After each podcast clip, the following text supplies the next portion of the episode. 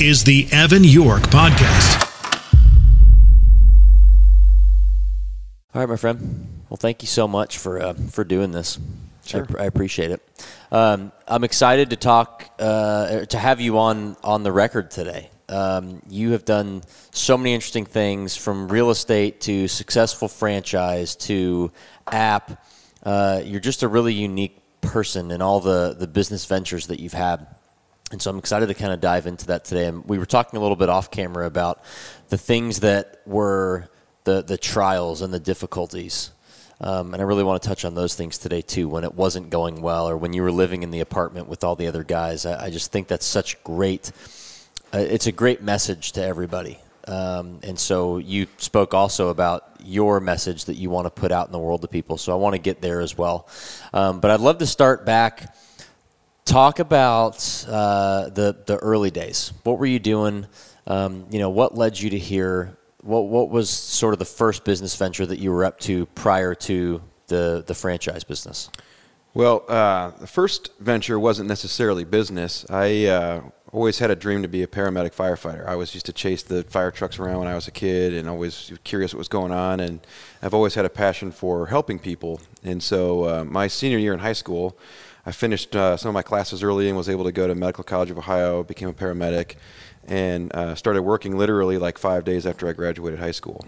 Wow, fast. And, uh, yeah, so it was it was great, and it was an awesome career. I did it for ten years. I you know went through the cycles of uh, getting promoted from a private ambulance company in Toledo to working for TFD and then Perrysburg uh, City Fire Department. So wow, that was really cool. Um, the only problem with that really is aside from the stress is uh, you don't make much money. you work about 72 right. hours a week, and you uh, might make about sixty-five thousand dollars a year. Wow, which is uh, that that makes me sad. just because those are the people that are that are risking lives every day. So yeah. So, but it does give you an opportunity. You work 24 sure. on, 48 off, and so you have an opportunity to kind of get out there and figure out a way to supplement your income. And and so at that point in my life, that's all I was trying to do was just kind of, you know, get to that first six-figure mark, and and that to me at that time seemed super comfortable. Yeah. And uh, so you know, kind of tried a number of different things. Got into sales a little bit, like with the home improvement company and learned a little bit about you know how that works and, and started to kind of uh, see what investments look like that people were making into their homes and was fortunate to um, have a my uncle uh, who owns a commercial real estate company in Ohio kind of just saw that I was eager and hungry to learn and, and try new things so he kind of brought me under his wing and got me involved uh, in commercial real estate, flipping apartment communities. Okay. So that's kind of how I got my real start. Was just really learning, you know, uh, you know how investments work and, and what the math looks like and how the formulas, you know, come together to put those deals and make those deals happen. Yeah. And uh, so that was kind of my first real start, and and uh, you know that probably took me up till about 25. Um, I guess just to keep going. Well, how did you like that? I mean, talk about that. I liked it. I, mean, I, you know, I know that you were a cop then for a while. So that was later. That was later. That was later. Yeah. Oh, okay. So, but yeah, I liked it. Um, it was fun. I like getting deals done. I like the excitement of. I like the anxiety of trying to put a deal together when you're just not sure if it's going to pass or fail. And yeah. there's a lot of people that have to give it a thumbs up, and you're just not sure. And sometimes it can take days. And, yeah. Know, but when you finally uh, get to the closing table, it's always exciting. Hmm. But uh, you know, leading up to that and trying to find the deals, you know, and, and you know, just talking to hundreds of people a day, trying to just figure out where your next one's going to come from, just kind of got a little laborious and maybe stagnant for me. So I wanted to diversify a little bit out, and that's that's what brought me to the uh, the pizza franchise. Okay. So I had made a little bit of money, uh, working with my uncle, saved everything I made with, uh, you know, working for the fire department. Yeah. Um, of course, now we're forward, you know, probably six, eight years. Right. And uh, so I had some savings, and I wanted to diversify a little bit. There was a building in my hometown that had a restaurant in it, and I thought I could kind of take over this restaurant. It was mismanaged. You know, our whole niche was mismanaged, distressed properties. Right. And so, had you run restaurants before prior to this? I had not. Okay. So, but I was excited to because again, my whole thing is, I, you know, I'm not necessarily a classroom student, but I like to learn new things. And once I've kind of learned something, I got to have a new project. Right. And so uh, this was kind of the best mix because I was going to buy a building that had an opportunity to, to rehab and, and put some apartments in the upper units. And then the restaurant was in the lower unit, and I was going to try to pick that up and turn it around. Okay. And the long story short is I could never get that deal together uh, with the owner of that with, of that building and that restaurant. But through that networking, I met the executives of Marco's Pizza, who at that time were kind of just starting this national expansion of the Marco's brand. Yeah. And uh, so they kind of looked at what I was trying to do. They they understood you know my background in in kind of uh, turning around some of these distressed operations. Sure. And offered me uh, some Marco's uh, locations in Fort Wayne, Indiana. Um, went out, visited those stores, and it was way over my head. I'm like, I don't know how to turn around restaurants. I mean, I was. I mean, this one would have been interesting because the math made sense because I had the apartment income, and it was just a little bit different. Like here's all of a sudden five stores in a city I don't know, and so. Uh, I didn't really want to do that. They came back and offered me a developer role within uh, the organization. So there's only 40 guys that were kind of uh, given a piece of the company. And I took East Tennessee, moved out there. Okay. And the objective was to sell franchises. Okay. And so um, my title at that time was area developer. And so the way that it works, just for simplicity, is every store that you open, you share in the royalty. So I owned all the royalty rights to the, to the marketplace. And uh, I just wanted to sell franchises. What I quickly realized was I had a lot of interest, but I didn't have a product. Right. So as soon as somebody said, "Yeah, we like Marcos. Uh, how do we how do we try it? How do we see a location?" Yeah. My answer was, "Well, just fly up to Ohio and check it out." And check it out. so obviously, I wasn't Wow. converting a lot of deals. Yeah. So that at that point in my life, I was like, all right, we got to get serious about this, and um, I had to kind of create my first location so that I had the showroom, so I had the product, and uh, you know started to go down the path. There about four hundred thousand dollars to open a location. Okay. Um, try to w- go down the path of an SBA loan. Um, I'm super ADHD, so uh, putting all the documents together and waiting for the responses kind of didn't suit me. I decided just to take the risk. I was still young enough, uh, so I dumped everything I had into opening the first location. Basically, opened it with cash. Wow. Um, and I solved my problem. Right. I now had a showroom, and I had a, I could make a pizza for people to try. What did that feel like when you when you wrote that check and you dumped everything that you had into that one location? What was going through your head? Uh, it was scary, but I was confident. You know, I, I thought at that time, like you know, like most young people, I kind of knew it all, and, and I'm like, okay, well, Marcos is great. Everybody's going to love it. You know, it'll take off, and we'll make money. We'll make some money here, and we'll get the franchisees to come, and Yeah. you know, I'll make it back. So I wasn't too worried about it. Uh, but that quickly changed. You know, we uh, running a pizza operation. You know, it, it's it's not easy. You have a lot of things that I had never experienced before. All of a sudden, I had 45 employees. I had never paid payroll before. I didn't know what payroll taxes were like. I'd never had to order a food truck. I've never had to do inventory. Hmm. So you know, while A lot it's of easy to- unknown. it's a lot of fun getting set up. All of a sudden, you have some real responsibilities, and but I found myself about six months later, hundred thousand dollars in debt, about to basically go bankrupt. Wow. Um, you know, I had uh, I had I had sold my or moved out of my apartment, moved in with uh, uh, some Craigslist roommates into a really crappy house Wow. just trying to make it all work, you know. And of course, at that point, you know, you go through all the the the struggles of now what, you know, what do I do now? And of course, it's kind of scary and depressing. Sure. Um, but uh, you know, at that point, I had the opportunity, or I had the option, I guess, to either you know hang it up and start over, move back to Ohio, or figure it out. Yeah. And so you mentioned kind of the message. I think that the important thing, if you're you know going to go down a path of entrepreneurship, is to uh, you know always kind of uh, maximize your relationships with people. You know, as you go through life, you meet a lot of different people from a lot of different walks of life who have done a lot of different things. And most people I found are more than happy to, you know, uh, step up and help. You know, anytime they get an opportunity. I, I think most people inherently are good like that. Yeah. And so I got real lucky. I had a guy in my network who ran a retail uh, operation for Marathon Oil, actually across the entire United States. Came down, spent a week with me every month for the next six months, uh, and taught me all there was to know about running, you know, a small business. Wow. What I did well was I picked the right location. So thank God for my uncle teaching me how to find uh, good real estate. We had Yeah. the right spot. Once I uh, learned how to run the operation, we went from red to black overnight, and it, you know, the Wow. game the game changed. So, before you met this guy that started helping you, do you remember a time like when was the moment when you said, "Okay, I could either pack this in and cut my losses and, you know, just go get a job or continue?" Do you remember that time when you decided that? Yeah, I mean, it was. Uh, I mean, I had, I had, had just kind of gone through this phase of selling off everything I had to be able to pay the bills, and you know, I think my car I had like a Toyota Avalon. I sold that car for like seven thousand dollars to to make a payroll, and that was it. You know, like, you know, then and then So you were the literally next- selling your belongings to pay your employees. Yeah, yeah. Your personal you know, and I felt like it was coming together. I mean, I, I was I was there 100 hours a week. I mean, I was open to close. I was you know wearing all the hats. You know, and it, it was like I had come too far to turn back. You know, I Mm-hmm. had to get I had to get to the other side, and so yeah, I was. But at that point, when I sold the car and and made the last payroll, I had basically two weeks left because there was no way there was nothing else to sell to to make the next payroll You had no more belongings. and uh, so that was pretty scary. And again, you know, just uh, I got real fortunate to uh, have some people in my life that saw how hard I was working and, and were willing to kind of step in and, and help keep us afloat until we got it figured out. Wow.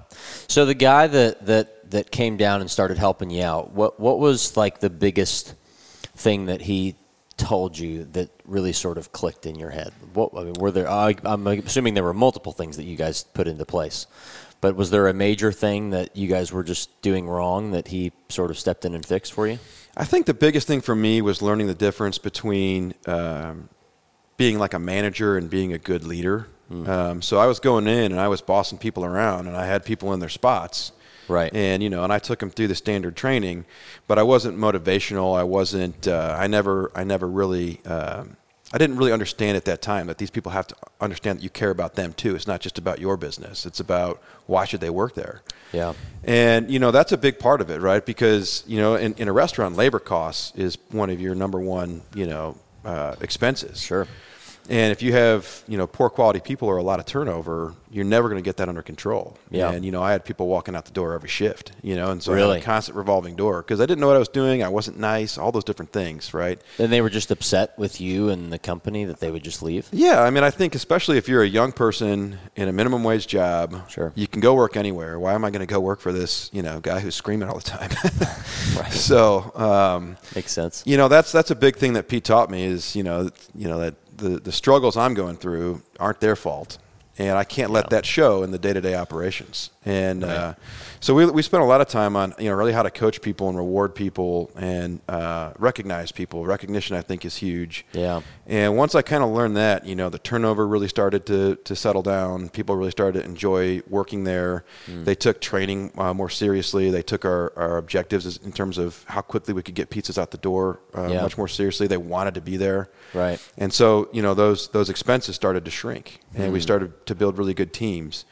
And, you know, from that point on, I ended up with a really solid, uh, you know, team of, of, of leaders that, you know, just wanted to be a part of this and wanted to keep growing. And they were with me. They ended up being with me through the whole entire, you know, um stint in, uh, in Tennessee. We opened Wow. seven locations together and Wow. wow, it was awesome. So you've got your team, it's all set up. Now you're you're a great leader. You've learned those skills. How did you increase your revenue? What were the things that you were doing to actually bring cash in the door? Yeah. So again, like what, what I was saying, kind of saying earlier, we I picked the right location, so we had the revenue coming in. The store Oh, opened up, essentially doing you know way in excess of the, the the company averages. Okay. And again, I attribute that to nothing more than just right location, got lucky, whatever you want to call it. Right.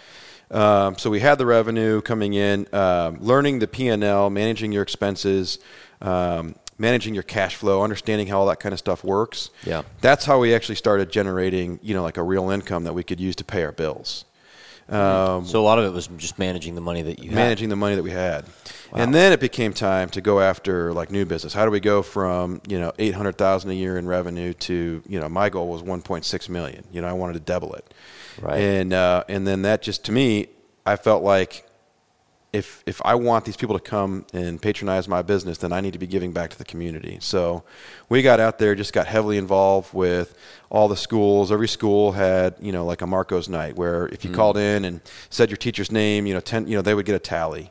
Okay. And uh, whatever teacher had the most amount of tallies, they would get a pizza party, you know, at the end of the month for their class.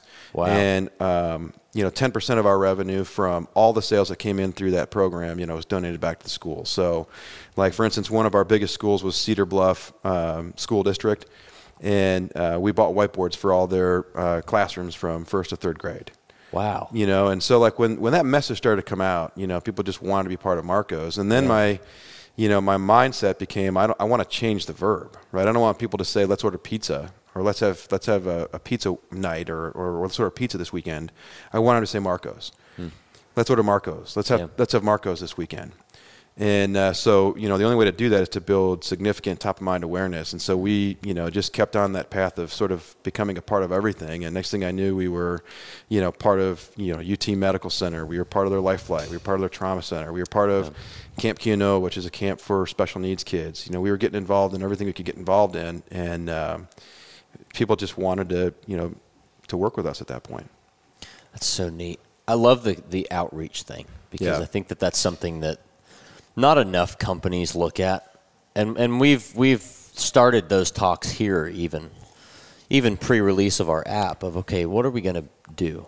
What are, you know how how do we how do we build this area that we're in? How do we how do we reach out to our community here? And and I think that that's you know it's not a selfish thing. You're you're really helping the community, but there's such a, a boomerang Mm-hmm. effect to that. I mean, it's just there's so much awareness that comes back to your business out of doing things like that. Right. That makes it a really special thing to do, experience.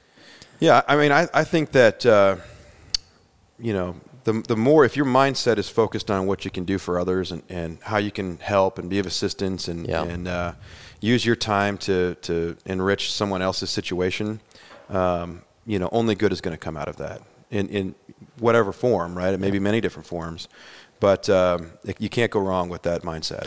Yeah, I, I agree. I mean, the the we've talked about it many times. Is is I mean, the creating value for people is what really builds your business. Right. Which, interestingly, a lot of people overlook.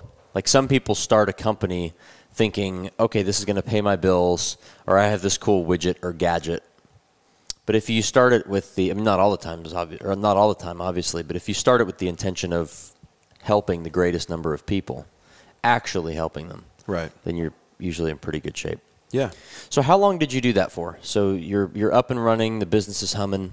How long until you, you know, started nearing the end of that exit? Yeah, we. Uh, I moved to Tennessee um, in 2009, uh, end of the year 2009, and we had our, you know, so it took me till probably January to realize that I wasn't going to s- convert a franchise lead uh, to an actual franchisee until I had a showroom. Right. So we kind of switched gears, and um, I had my first store open by April of 2010 Okay. and then uh, we ran that. Um, you know, just looking back on how fast time goes, I guess it didn't seem like it at that time. But I mean, we I, I sold in uh, March of 2015, and in that window, we opened seven locations, created 130 jobs, brought in two franchisees. Wow. Um, you know, and and then uh, I was participating a lot with uh, grand opening uh, marketing. I kind of rewrote that package, you know, on, on how to how to launch new stores and new locations. I was traveling around the country, probably opened about 150 stores with franchisees around the United States. Wow. And uh, so it just was a lot of fun. And uh, the only reason I got out of it was, you know, we were approached by a franchisee that we brought on. I opened up two stores with him. Uh, both of them, you know, wildly exceeded, you know, all of our company records. Of course, he was very excited. Uh, he showed that to some financial people on his end. I didn't even really understand how private equity works and things like that at that point in my life. Right. But he did, obviously, and he found some backers, and uh, they came in. And originally, uh, we're trying to put together kind of a partnership deal. I think we, like at Marcos, we always had this thing that like the most important uh, part about Marcos is an acronym called PSI, stands for Product Service Image. Okay. And those are the three things that you need to really manage in order to have a successful location, right? Mm-hmm. And there's a lot of things that impact that. If you scale too quickly, you can't hire people and train them fast enough to output a quality product, mm. right? You know, your service will start to, to fail, Right. you know? And these guys wanted to come in and they had a lot of money and they wanted to open up like 11 stores in a year and it was just crazy. And I'm like, guys, you, you can't do that. I mean, I'm not, I'm not going to do that. I'm not going to bring you on as a partner, you Yeah. know, with that, with that plan. And uh, so we kind of turned down the partnership deal, and um, they came back and said, "Well, what do you want for it?" And so I, I kind of did a little bit of quick math and gave them a crazy number, and they turned me down. And then about another six months went by, and they said, "Okay, let's do it." And uh, so I wasn't expecting it. I had no plan to uh, really exit Marco's. Yeah. Uh, I wanted to build it all out. I wanted to get to 22. My my uh, contract was 22 locations. Wow. But uh, these guys kind of hit me with something that I couldn't turn down, and um, that was kind of how it came together.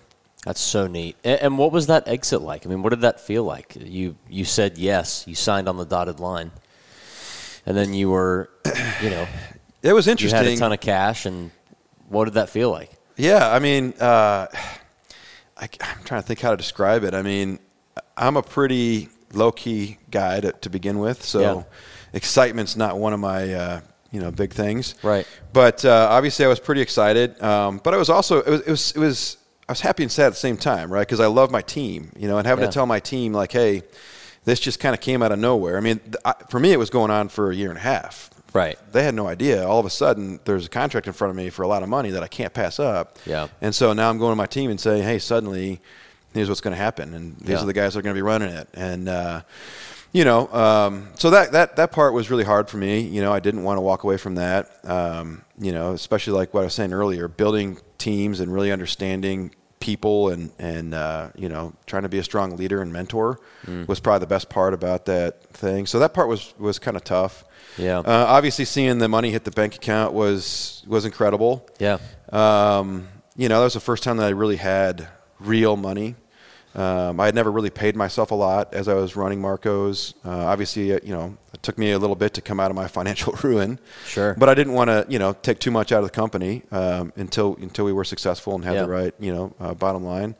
So it was just, uh, kind, it was just kind of like a switch flipped. I went from, you know, a broke joker to a, you know, To like a successful person, you know, overnight. And Yeah. uh, so that was just weird. And, and uh, to be honest, I don't know that I've figured out, you know, what that really means. Yeah, I went out to Right. California and tried to tried to enjoy it. I rented a house for thirty thousand bucks a month on the beach in Laguna, and uh, quickly learned like Did like you like buy cars and stuff like I that? I bought a car. Um, you know, I bought a Porsche.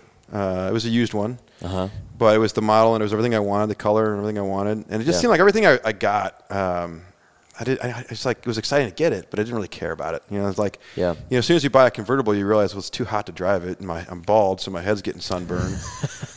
so I mean, it's like I don't really want this car anymore. And Right. then you know, you can only sit on your deck looking at the ocean For so so many- long. for so long, and and uh, just kind of got bored. And um, so- Yeah.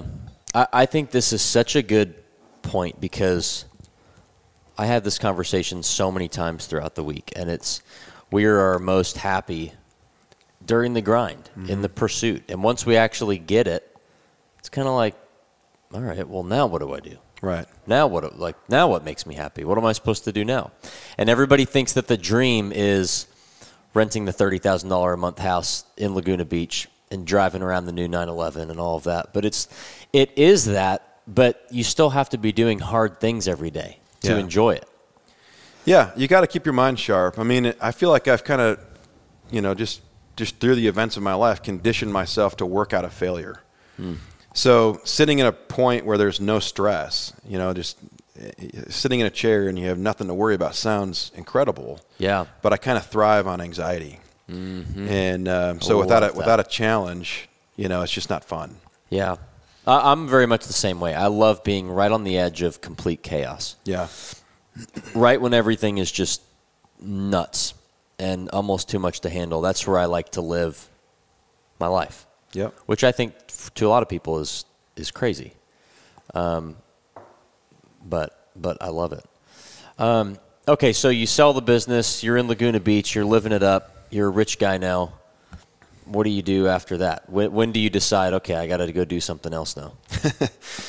Uh, it took, like I said, it didn't take long before I got bored. Uh, I was probably three months into it, and um, you know, wanted to kind of get back to work. Uh, and I was 32. I mean, I had no business sitting around. So, um, but Which, by the way, all these people out there saying retire by 30, 35, that's sort of a terrible life, it seems. I don't know if it's a terrible life. It's like what you just said. I mean, everybody's different. I have a, Right. I have a friend who, you know, his whole goal in life was to get to eighty thousand dollars a year so he could be home by four, sitting in his recliner with a cocktail and no stress, and just live this modest, easy life. And he's happier than anybody I've ever, I've ever met. Wow. You know, like Yeah. nothing to me sounds worse than that. But, Yeah. um, you know, we're all different, and, and it's okay. Whatever your thing is, is, is okay. Right. Okay. All right. So you get bored. Get Then what do bored. Um, so I was just trying to figure out how to get back to work. I wasn't at that point. I wasn't really ready to, you know, get into a full-on, massive scale project and and and go all the way back to the anxiety of, you know, what do I do? Um, so na- uh, real estate was kind of like the natural fit. You know, I just kind of went back to my roots. I like real estate. I know real estate. Yeah. I was in California, so I'm like, I'm just going to get my real estate license and, and give that a go out here. And uh, um, kind of started to realize once I got my license, like this is probably one of the worst jobs ever, real estate. You know, Mm-hmm. like it seems like it's great, and you, you know, it's just like anything else. You see stuff on TV or Instagram or whatever it is, and you get these people making Yeah. big checks and you know hanging out, you know, seeing all these awesome properties. Yeah. And then you get your real estate license, and the joke in California is that more people have a real estate license than a driver's license. Mm. So it just becomes this crazy uh, rat race. Um, Very saturated. very, very saturated. I mean, I think there's like 300,000 real estate agents across California. Wow. You know, just Orange County where I was, there was like 130,000. Wow. Um, you know, so and, and so like like 70, 80 percent of those people are all in the same boat I'm in, right? They just got their license. They think Right. they're going to make it big, and they're all doing all these antiquated, you know, techniques to try to drum up business. Sure. And what frustrated me the most is like you go to these brokerages and they all tell you the same thing. Like you want to start farming neighborhoods, which means literally knocking on doors and passing out mailers.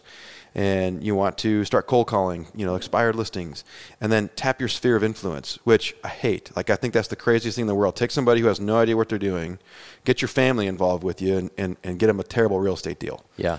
Why would you do that? it- Especially to the ones that you're closest to. Yeah, I mean, it's just awful. And, you know, like the thing about real estate is most people don't know any better, right? So you don't know if you're getting a good deal or a bad deal. You don't Sure. know all the different ins and outs of the contract and where you can, you know, where you can win and where you can lose big. Yeah. Um, and so I just, I just didn't like any of that. And so I quickly realized I didn't want to be a realtor, but still was kind of unsure uh, as to what I wanted to do. Yeah. But started thinking about, well, how can I fix this? Right? Because there's a big, there's a big segment of people who are really trying to make it Yeah. probably never will because it's just too competitive, it's too saturated, and the the the technology is too antiquated. Yeah. you know, to make it work. Sure. And um, so that's kind of you know what took me to where we are now with trying to create this app. Okay. So, um, that's so good. It's such an interesting journey. I love it when people do multiple things over their life, not just one thing, but they do many things. Uh, and there's failures and successes. I just I think that teaches people so much. So talk about the app. So tell us about that um, and kind of where you are now and, and the process of starting that and what the idea was and as much as you can talk about. Yeah, I mean, I don't mind sharing the story so far. I mean, we everything kind of just snowballed, right? I, I had no idea that I would be creating an app, you know, three years ago. I guess Yeah. is when we started kind of thinking about it. Sure. Actually, May of 19 is when I created the LLC. So. That, so I, prior to that, I was kind of just writing a business plan. As I was kind of learning, I mean, I kept working as an agent, and I was lucky enough to get a few deals done in California. Yeah. And so not only was I able to see kind of like firsthand what it's like to be a brand new agent, but then you know learn what it's like to actually do deals. And Sure. you know, it, it's scary to do, uh, especially a multi-million dollar deal. You know, when you've never really you know learned a contract. Oh yeah. And, but that's what happens every day. Is these new agents just you know kind of so a deal falls in their lap. They got a contract in front of them, 16 pages of stuff they've never read. Sure. And so there's just like all those kinds of things, you know, that I was kind of able to learn. I just started writing into a business plan in terms of like, well, how do I solve this? How do I solve, you know, for, for agents, right? And then, you know, you start to learn from your clients. Well, you know, gosh, it took three days to be able to schedule a showing of this property. And in California, properties don't stay on market that long. Average Yeah. days on market's four and a half days. So if you lost three of them, chances are you're not going to get that house. Right. And on multiple occasions, you know, we would we would see a property hit the market, and by the time we would get there to go do a showing, it was already under contract. And so I want to try to solve that for buyers. And then, of course, you know, you have other segments of the country, like you know, Dallas right now, or um, a lot of places where days on market, you know, can exceed 30. And it's like, well, how do I just get people in here and seeing these houses? Yeah. And um, I just kept writing ideas, you know, and that kind of turned into a business plan. And then I showed that to a few people, and they're like, "Well, you should you should start a company and do it." So I created an LLC, and then I'm like, "Well, how do I take the business plan and turn it into a, you know, something we can visualize?" Right. You know, and just research a little bit and like, okay, well, I guess I have to find a UX designer, whatever the heck that is. Yeah. You know, and, and learn what these guys do. And I thought it was this big, complicated process. It was going to be super expensive. And I get this guy on the phone. I'm telling him what I want to do, and he's like, "Oh yeah, I can have that done in a couple days." I'm like, all right. You're great. going, okay, yeah, sure, we'll see. Yeah, and he did. I mean, he put this thing together, and of course, there's a little bit of back and forth, just getting Yeah. the look and feel right. But you know, there's there's programs out there now that make it so simple So simple. that literally within a few days, he had what was in my mind on a screen actually kind of functioning, not like a real app. Sure, but it- it just was in this prototype. in this yeah in this prototype environment. Yeah, that I, I remember with us in the early days too. That was so exciting to actually see what I had in my head.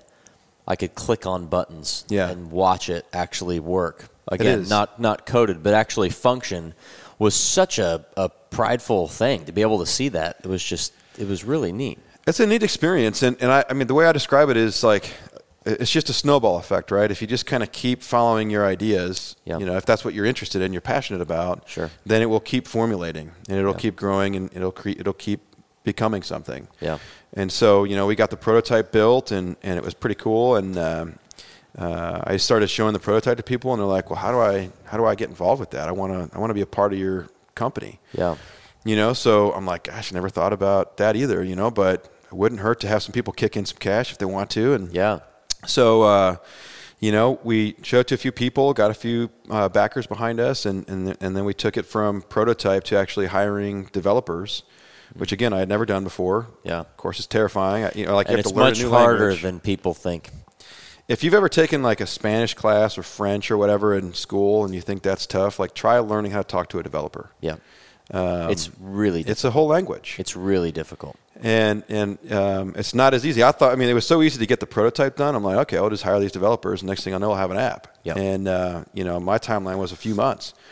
And you know, now we're uh, at the end of the year. You know, we're essentially 12 months into this, and, and we're still working on it. You know, but uh, I think that's all part of it. Yeah, it's it's uh, amazing to me how difficult it's been. I mean, we have two great developers that hired up, but we're still looking for. Uh, we're actively looking for another one right now. We need them quick, and it's so difficult to find somebody that uh, wants to make a big change. They all demand a unbelievable amount of money, and a lot of them are happy where they are. But you're right. I mean, being able to intelligently communicate with those people and actually explain to them what you want, and then also to vet them. That's the hardest part.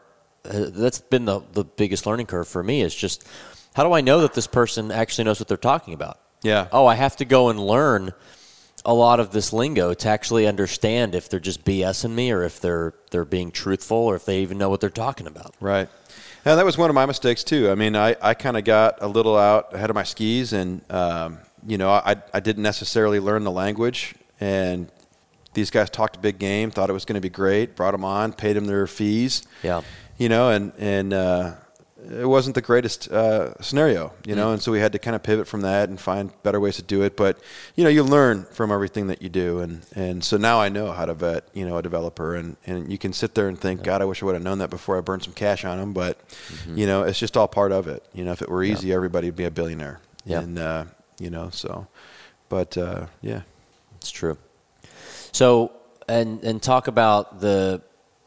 Uh, I'm curious about one of the things that that we speak about a lot inside the company. Obviously, is how do we convert these users? How do we actually, you know, if we're in front of them, however we get in front of them, how do we actually make them download this app, and then how do we get them addicted to it to use it all the time? Yeah, I mean, if I knew the answer to that, um, you know, this podcast would be worth a lot of money. Yeah, um, you know, true. I think that I think there's just a little bit of well, number one, I think you have to make sure you have product market fit. You know, that's something that I'm learning right now. Is I believe that the number one frustration, you know, really occurred between buyers and agents, where new buyers just want to get out and see properties, and agents are all desperate for listings. Yeah. And I believe that that was the biggest pain point. And as we kind of built that out and put it to the marketplace, you know, we kind of learned that, like, you know, yeah, that might be true in Orange County, Newport Beach, you know, where, where properties are going in a minute. Right. Um, but everywhere else, people are okay to wait, and they don't necessarily want the anxiety of trying to connect uh, instantly with somebody. And Sure. And then we were finding, well, once once they pair with an agent, if they like that agent, they're not coming back to our app, and um, and so maybe that wasn't the most you know uh, crucial pain point. So Right. you know we're kind of looking at you know what what is our true product market fit. Yeah. And the nice thing about real estate, I think the the blessing in disguise is that there's so much wrong with the industry is that Mm. you know we'll find it. Right. But um, you know, again, what I had lacked at the beginning was you know a very diligent, thoughtful process on identifying true market fit. And mm. so now we're back at the drawing board and we're doing real studies and, and capturing analytics on what do people really want. Sure. You know, and we're finding that like contracts are actually scarier than losing a property that you love. Hmm. Right? Understanding what's happening in the contract and where am I in my timeline from we're under contract to is this thing going to close? Because as soon as you get under Yeah. contract, that's when the anxiety kicks in for the clients. Right. Who's gonna Who's gonna fall out of this deal, and why is it not going to happen? That's all anybody Yeah. thinks, literally until the minute that it closes Right. and there's no systems that really show you where you're at and how it's going to play out and um, so you know that's point. something that we're looking at you know Okay. in, in terms of um, uh, how we can kind of assist everybody in the process Right. So okay, and so what's the uh, what's the status right now? What are you guys doing now? So you know i guess uh, this is the part like if i were to re- you know uh, compare it to marcos this is the part where i'm living with with the uh, craigslist roommates Okay.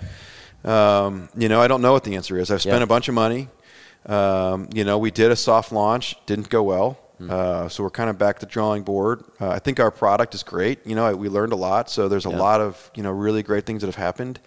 Um, but I'm at that point where I'm trying to tap my resources and I'm trying to find people that have done this before, and I'm Yeah. trying to uh, grow my network of you know real estate enthusiasts and, and people Right. that have better experience than and more experience than I Yeah. and um, you know, and we're going to figure out how to pull out of it. But we're we're definitely in a valley, Yeah. you know, in terms of you know how this thing Sure. goes, and that's how it goes. I, I think for everybody, but um, that's where we're that's where we're at right now. We've rolled back our launch. Uh, we're going to create some new stuff. Mm-hmm. Uh, we're going to look at some you know new studies in terms of product market fit and um, you know how we want to take that back to market. Not Right. sure when it's going to happen, but I think it's all good stuff. Yeah. Well, I, I, I think what's neat, honestly, is that you've this this is not an unknown territory for you. What what you're doing right now is unknown with the app, yes, but being in a situation where it's kind of this this wave, you're comfortable here. Right. You've experienced this many times before. I had to get myself to the point of extreme anxiety in order to In order to make get myself something. out of it. If it were easy, I'd be no good. exactly. Wow. Okay. And so I, I I had this conversation this morning with somebody because there have been a few, you know, pieces of content and video I've put out about here's how to start an app and here's here's what we did, step one. And then I, I started thinking about that and going, well, that's sort of just wasted space because the odds of anybody actually trying to do this for themselves is so slim. No one's going to go start an app that I'm talking to out there. Maybe like one over the course of a lifetime. Right. But I, I think, you know, we, we share that understanding of it's really, really difficult. Like with all the apps that come out every single day, making one that's really good, that works perfectly 100% of the time. I mean, I have such a new respect now when I'm on an app and it crashes. Yeah. I sort of just go, okay, that, I, I, I get that. That's okay. Somebody's upset somewhere right Yep. now because they just got a notification and their app's not working. Yep, exactly. And, and I used to get so frustrated by that, but now I have I have some empathy for that. Um, but I think you'd agree that it's it's much harder than than people think, and it's it's harder than if I were to go start a, a, a simple service business. You know, if I was doing power washing or or you know, uh, mobile car washes or something like that, trying to get a huge number of people to adopt something that they've never done before and with a product they've never seen before and then to get a whole team of people to climb up that mountain with you without knowing what's on the other side is is very very difficult. It's a lot of fun but don't be fooled. It's very hard. Yeah, I mean, I, I think that by and large, people who do go down this path probably create, you know, really interesting stuff. But if there's not a market for it, or if they haven't, you know, really captured what, uh, you know, the users want, then yeah. it's never going to go anywhere. And I mean, you sent me that article on uh, Instagram. Yeah.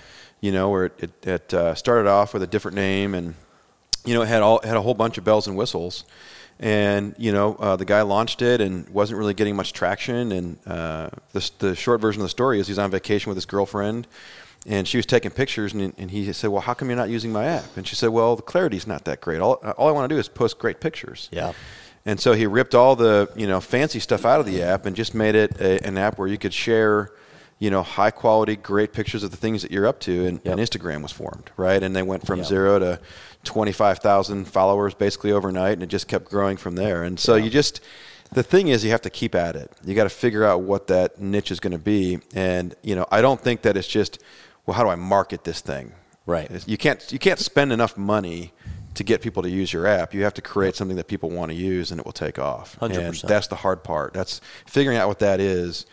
Is is is the make or break. Yeah, a hundred percent. And and I also think that I think there's a lot of people out there that they create a product and they go looking for a solution, or they I'm sorry, they create a solution and they go looking for a problem. Right. So there's all these cool gadgets and widgets, and I I heard about this from a, a friend of mine that he wanted to invest in a in a VR company, and everything about it was just too complicated.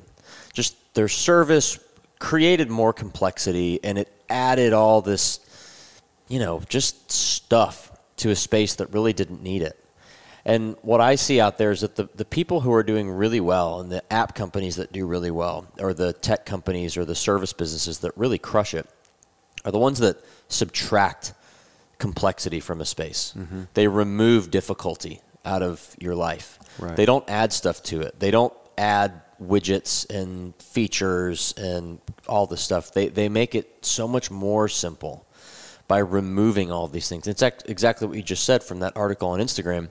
Instead of adding all of these cool, unique features, he just, Kevin, stripped down what was already out there and made it the most simple thing ever, which in reality is what people wanted. Right. So I think that that's a little bit of, or a, a big part of the dance of getting into the tech world is, you know, creating something that's not actually an addition to everybody's life. It's actually a subtraction mm-hmm. of a lot of complexity with a tool that is stupidly simple to use.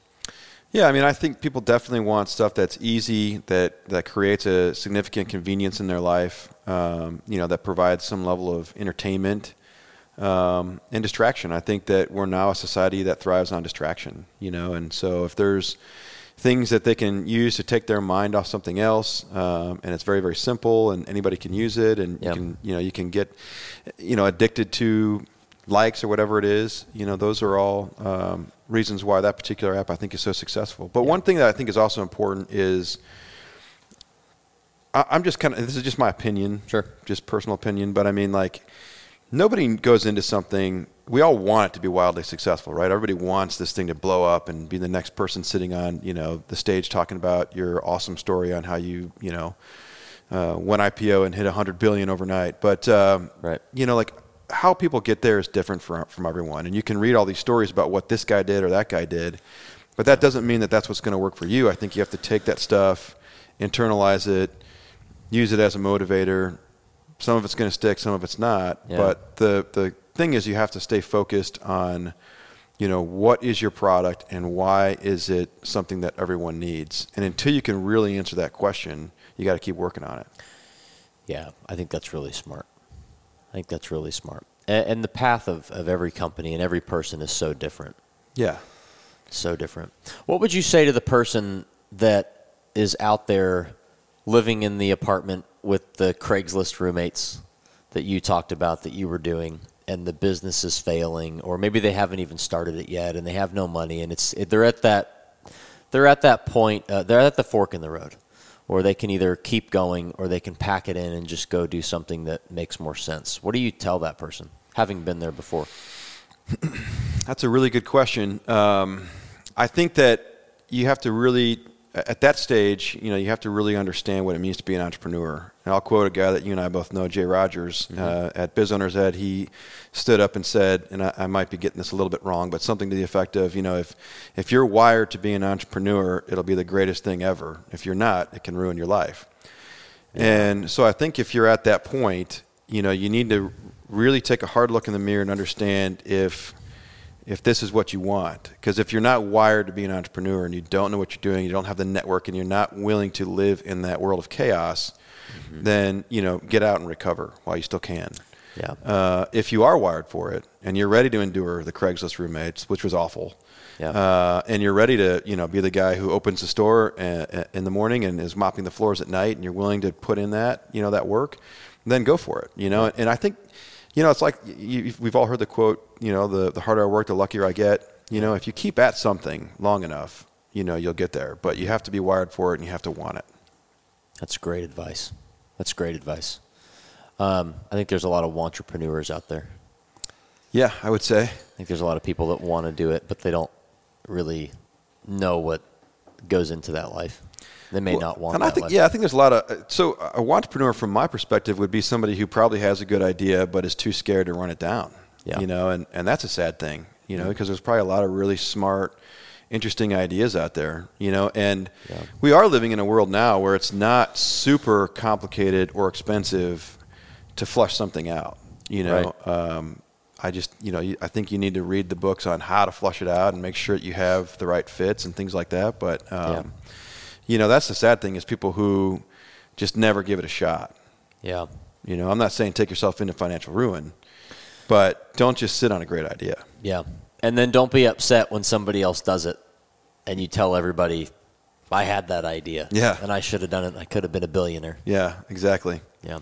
What are uh, what are a few books that you'd tell people to read? Maybe books that have been impactful for you. Um, so there's uh, there's a great book that's called the uh, I'm trying to remember what it's called. It's called the Oz Principle. Okay, okay. so it has four different principles. You know, it, it's all about leadership um, and really how these four different quadrants, you know, really are kind of a game changer. It's see it, solve it, own it, and believe it. Okay. And you want to train your teams, you know, to think about things in those four quadrants, right? So if you see it, then how are you going to solve it, right? Mm-hmm. And if mm-hmm. you have the solve, then you need to own it. And if you're going to own it, then you have to do it. And so it's a great book uh, if you want to learn how to train your teams. Um, another great book. Um, I, am just drawing a blank on the name. I gave you a copy of it uh, with the red cover. Um, I don't remember. Uh, let me think of it for just a second. It's frustrating that I can't think of it because it's such a great book. It, the reason I love it is because we'll put it in the show notes so everybody can see. It. Yeah, it. it's written in the in terms of a story, um, and it's this businessman who's trying to go on this sales call, and you know, and it, it, talks about how he's gone through all this sales training, and he's going to go out and he's going to close this big account, and the the the, the uh, prospect is this millionaire, and you know, the only way you could reach him is to go out to his house, and his driveway was so long that a Rolls Royce picks you up at the gate and drives you up, and it's just this really interesting story, right? It's not it's not like a it's not like a textbook kind of thing. It's it's right. an actual story, and then. Um, you know the way that I don't want to ruin the book, but but but the guy learns this incredible lesson about you know how you need to look at sales and, and why you you know like we were talking earlier why what you're offering brings so much value that this guy can't live without it. Yeah. And then you know once you've kind of learned that how you can use what you're doing to change people's lives. Um, and that's why I really love that book. And I don't know why I can't think of the title. It's, that kills me but we'll, I'll get we'll it, find it, it. we'll you, put yeah. it in the notes. Okay. Um, and then uh, just for um, anybody kind of looking at you know starting a business, there's a book called the the Lean Startup. Yep, great book. And it's a great book. Great book. That was one of the first ones I read. It's got everything in there from product market fit to finding funding to you know com, you know learning convertible notes, how to get that stuff in front of people, talk to investors. Yeah. Uh, really a good guide to kind of at least get your feet wet. That's great. Well, good. Um, well, this has been awesome. We've got to do some more of these. I Absolutely. think there's a lot of there's a lot of things we can unpack here. Um, but I, I, so appreciate it. I appreciate you, and uh, thank you for, for doing this and taking the time. And I, I know people are going to find a lot of value out of out of these things and out of your stories. Well, thanks for having me on. I love your podcast, and uh, you know it's always fun to kind of tell stories. So happy to come back anytime.